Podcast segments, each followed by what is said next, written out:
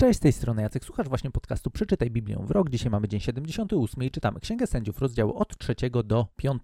Mały wstęp do Księgi Sędziów mamy już za sobą, jednak to też nie do końca jest tak, jak w tym wstępie było powiedziane, że tam koniecznie będzie cały czas dramatycznie. Znaczy, będzie dramatycznie, ale jednak na początku Księgi Sędziów mamy też kilku takich e, zawodników i uwaga, zawodniczki, które e, są takimi bożymi wysłannikami, którzy y, zwyczajnie ratują Izraela. I to są ci tak zwani sędziowie. I ci sędziowie tak naprawdę są wysyłani przez Boga z bardzo prostego powodu, bo po prostu Izrael znowu bardzo upodabnia się do narodów, które są w ich kraju, których nie przepędzili do końca i wiąże się to z tym, że też te narody ich uciskają, oni odsuwają się od Boga, stają się podobni do tamtych narodów, zaczynają praktykować e, obrzędy, które tamte narody praktykują, odchodząc od Boga, ściągają na siebie problemy i co jakiś czas wołają do Boga. I wołają, wołają do Boga i Bóg co jakiś czas wysyła im tych właśnie tak zwanych sędziów, którzy to mają ich w tej całej pokręconej sytuacji ratować. No i takich sędziów na samym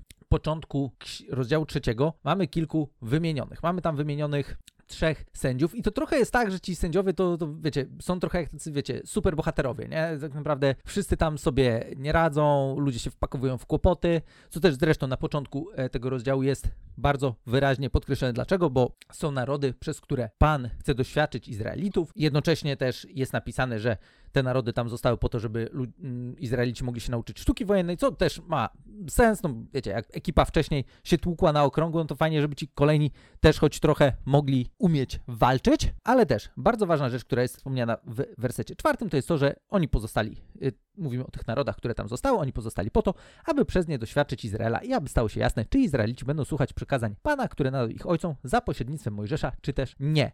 No i chwilę dalej, jak przeczytamy, to jest napisane, że Izraelici mieszkali zatem wśród Kanajczyków, Hetytów, Amorytów, Peryzytów, Hiwitów i Jebuzytów, brali sobie ich córki za żony, a swoje córki wydawali za mąż za ich synów i służyli ich Bogom. Izrael postępował więc niegodziwie w oczach Pana, zapomnieli wręcz o Panu swoim Bogu, a służyli Baalom i Aszerom. Więc w tej całej sytuacji nie jest zaskoczeniem to, że zaczynają się kłopoty. O tych kłopotach już wspomnieliśmy w poprzednim odcinku. No i mamy dalej informacje o tym, że Bóg co chwilę, kiedy Izraelici e, do niego wołają, bo już są w tak przekichanej sytuacji, no to co chwilę pojawiają się nowi sędziowie. Nowi tacy, wiecie, super bohaterowie, których Bóg wysyła po to, żeby Izraelitów ratować. No i na początku mamy e, Otniela, później mamy Echuda, później mamy Szamgara jeszcze w rozdziale trzecim. Szamgar to w ogóle jest też taki fajny zawodnik, wiecie. Pobił on 600 Filistynów ościeniem do poskramiania bydła. E, w ten sposób wybawił on także Izraela. No to wiecie, takich ludzi to my lubimy w naszym życiu, tak? Lubimy ludzi, którzy po prostu, wiecie, przyjdą, zaprowadzą porządek, no, no super bohaterowie, jak nie patrzeć. Tylko, że ideą Boga wcale nie było to, żeby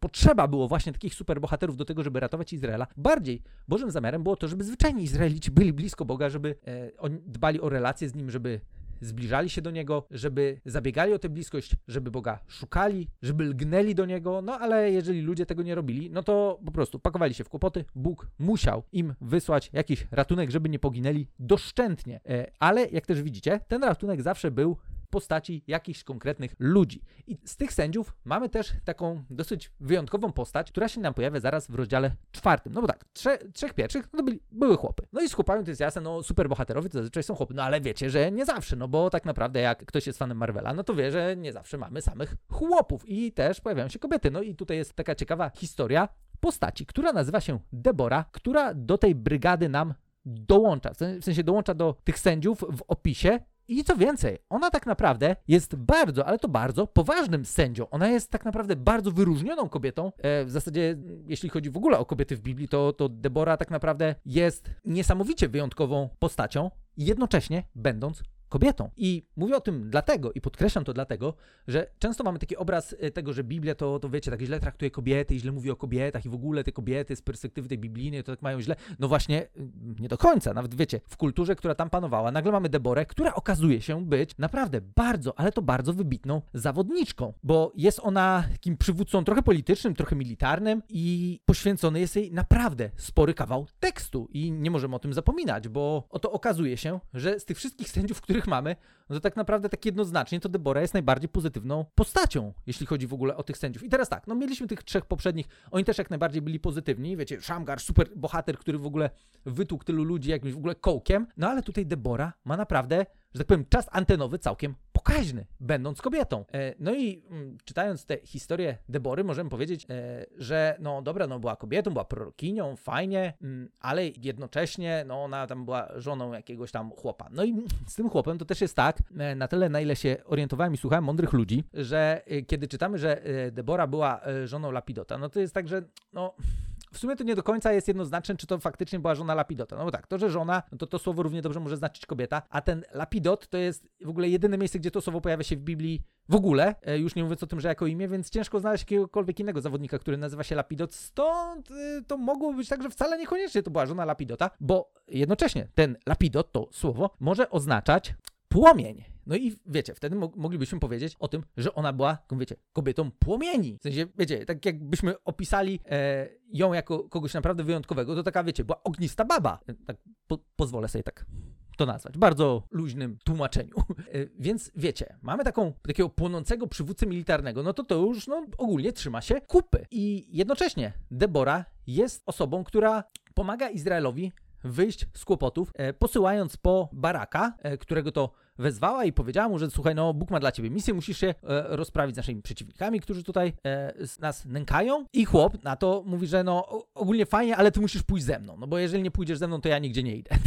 Fajny chłop, nie? Po prostu, nie, słuchaj, ale jak ty ze mną nie pójdziesz, to wiesz co, ja, ja, ja, ja nie, ja się boję, ja, ja sam nie idę. I tam walczyli z gościem, e, ten czy z narodem, którym przewodził e, e, Sisera, tu gość. E, I ona też od razu powiedziała, że no okej, okay, dobra, ja mogę z tobą pójść, ale żeby było jasne, sława przypadnie kobiecie. I tutaj znowu ona już, już wiedziała, w jakiej pozycji też ona jest. No i tak, e, dalej odnośnie tej Debory, tego baraka. E, bo też barak, tutaj akurat to mm, imię oznacza piorun, więc nagle mamy, wiecie, piorun i płomienie, które idą do bitwy, więc, więc robi się zadyma. Ta cała bitwa miała się odbyć w, do, w Dolinie Jazrel e, i tam e, wiemy o tym dlatego, że tam był e, potok Kiszon, czy tam rzeka Kiszon, o której tutaj w opisie mamy wspomniane. E, no i jednocześnie ona też mówiła, że pociągnął na górę Tabor, e, a ta góra Tabor, no to właśnie ona jest na, na skraju Doliny Jazrel. No i teraz tak, powiecie, no dobra, Jacek, co mnie to obchodzi w sumie, jaka to była dolina i gdzie to było? No, ma to znaczenie dla nas o tyle, że e, później w rozdziale piątym będziemy czytać o tym y, już po zwycięskiej bitwie, w jaki sposób Izraelici wygrali. I tak naprawdę tam mamy taki bardzo poetycki opis, który jednak e, bardzo ciekawą rzecz nam pokazuje. No bo oto w rozdziale piątym później pojawia się nam informacja o tym w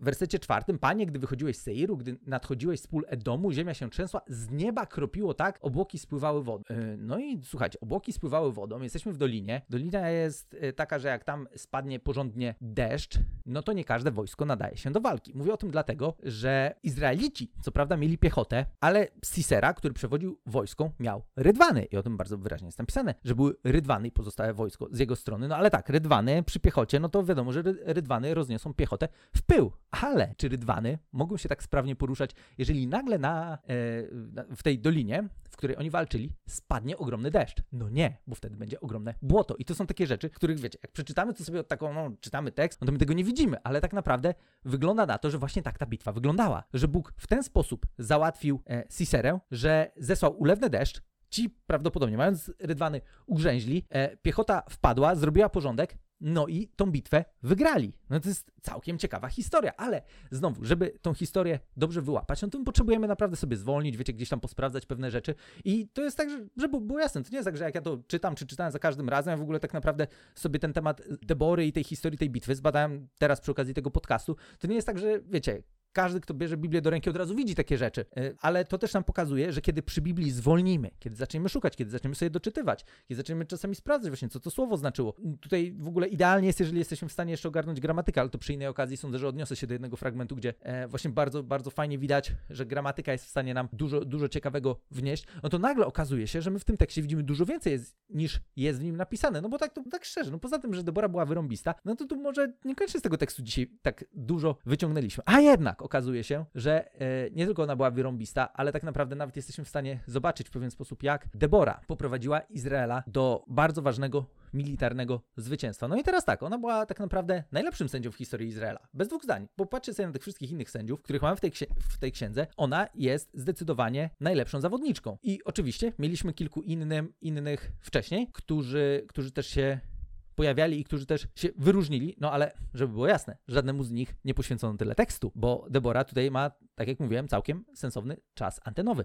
Ona sądziła Izraela przez 40 lat, znowu 40 to jest mm, bardzo ważna liczba, to jest symboliczna, sym, li, y, symboliczna liczba, bo to jest e, liczba, która nam mm, symbolizuje sąd, no bo Mojżesz był na górze 40 dni i tam Bóg tak naprawdę swoje osądy e, przekazywał, wiecie, my mówimy o tym prawa, ale tak naprawdę też trochę nam się pojawiło w pewnym momencie tego, że kiedy mówimy sąd, to nie chodzi o to, że wiecie, jest sędzia i sądzi, ale tak naprawdę wydaje pewne osądy, wydaje pewne polecenia, zalecenia, więc tutaj mam na przykład Mojżesza na górze 40 dni, Jezus na pustyni 40 dni, 40 nocy, też był, był czas takiej próby. E, Noe 40 dni deszczu, Izrael na pustyni, znowu 40 lat, gdzie Bóg ich sprawdzał. No i tu tak naprawdę 40 lat znowu mamy panowania panowania, znaczy panowanie, to nie było panowanie, sądów, Debory, chociaż z tymi sądami, tak byśmy się wkręcili w to, co ci sędziowie robili, to, to jeszcze by się zrobiło nam dużo bardziej ciekawie, może wrócimy sobie do tego tematu gdzieś kiedyś przy innej okazji, jak będziemy w Nowym Testamencie i znowu będą takie tematy związane z kobietami, e, których, hej, warto się odnieść.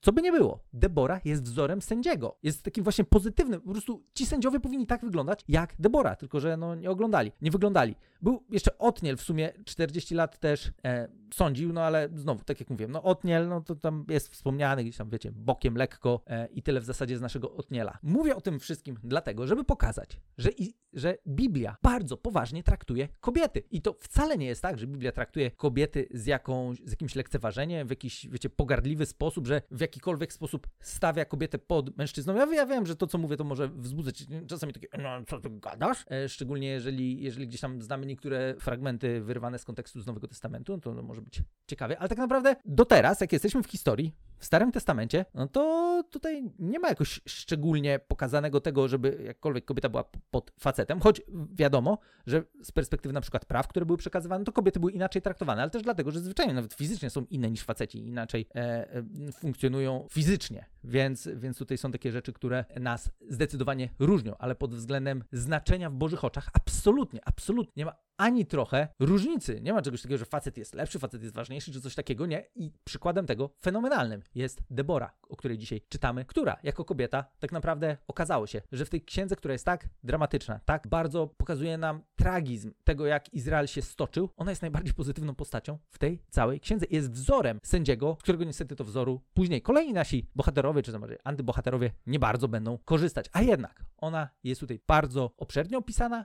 jest niesamowicie wyróżniona jednocześnie mówimy wciąż o babce, e, co bardzo cieszy, żeby właśnie patrzeć też na Biblię właśnie w taki całościowy sposób i zwracać też uwagę na takie postaci jak Debora i to, co one nam wnoszą do Biblii w ogóle, do całej historii, którą czytamy i to, jak szczególną postać ona była i co nam pokazuje, jaką lekcję nam daje jej historia, jeśli chodzi o to, jak Biblia traktuje kobiety. No a tutaj ta kobieta, Debora, została bardzo, ale to bardzo wyróżniona, była naprawdę świetnym sędzią, która wyciągnęła Izraela z poważnych tarap. Mam nadzieję, że ten odcinek dzisiaj był dla Was wartościowy, ciekawy. Dzisiaj trochę inaczej sobie porozmawialiśmy. O tekście, zwróciliśmy uwagę na kilka właśnie znaczeń, co tutaj się dzieje, w jaki sposób możemy doczytać pewne rzeczy, kiedy zwolnimy, kiedy zobaczymy, co tak naprawdę, gdzie dzieje się akcja. To są, to są rzeczy, które są cenne, pokazują też nam to, że Biblię warto czytać nie za szybko, e, warto czasami sobie zwolnić, coś doczytać, czegoś doszukać, właśnie spojrzeć klasik, zerknąć, gdzie akcja się dzieje, bo to może nam wnieść dużo, dużo wartościowej wglądu w ten tekst, który czytamy. Mam nadzieję, że ten odcinek był dla Was wartościowy. Mam nadzieję, że dowiedzieliście się czegoś nowego, że jesteście zainspirowani do tego, że właśnie czytać Biblię może trochę wolniej, może czasami zwolnić, czegoś doszukać, po to, żeby wyłapywać takie historie, jak ta historia dzisiaj na temat Debory. Ale Debora jest tutaj na, na, ostatnią tak jednoznacznie pozytywną postacią w tej całej księdze. No później już nie będzie aż tak kolorowo, więc cieszę się, że dzisiaj mieliśmy Deborę. Jutro słyszymy się w kolejnym odcinku, gdzie już nie będzie aż tak bardzo pozytywnie, aż tak bardzo kolorowo, choć wciąż Bóg będzie dawał Izraelowi szansę za każdym razem, kiedy tylko oni będą do niego wołać poprzez ludzi, którzy czasami mogą być bardzo niepozorni. Ale o tym już jutro, a tymczasem, jeśli macie jakieś dodatkowe pytania, wejdźcie na stronę bibliawrok.pl, dołączcie do grupy na Facebooku, zadawajcie pytania, możemy sobie podyskutować, powymieniać jakimiś spostrzeżeniami i słyszymy się już jutro. Wielkie dzięki za dzisiaj.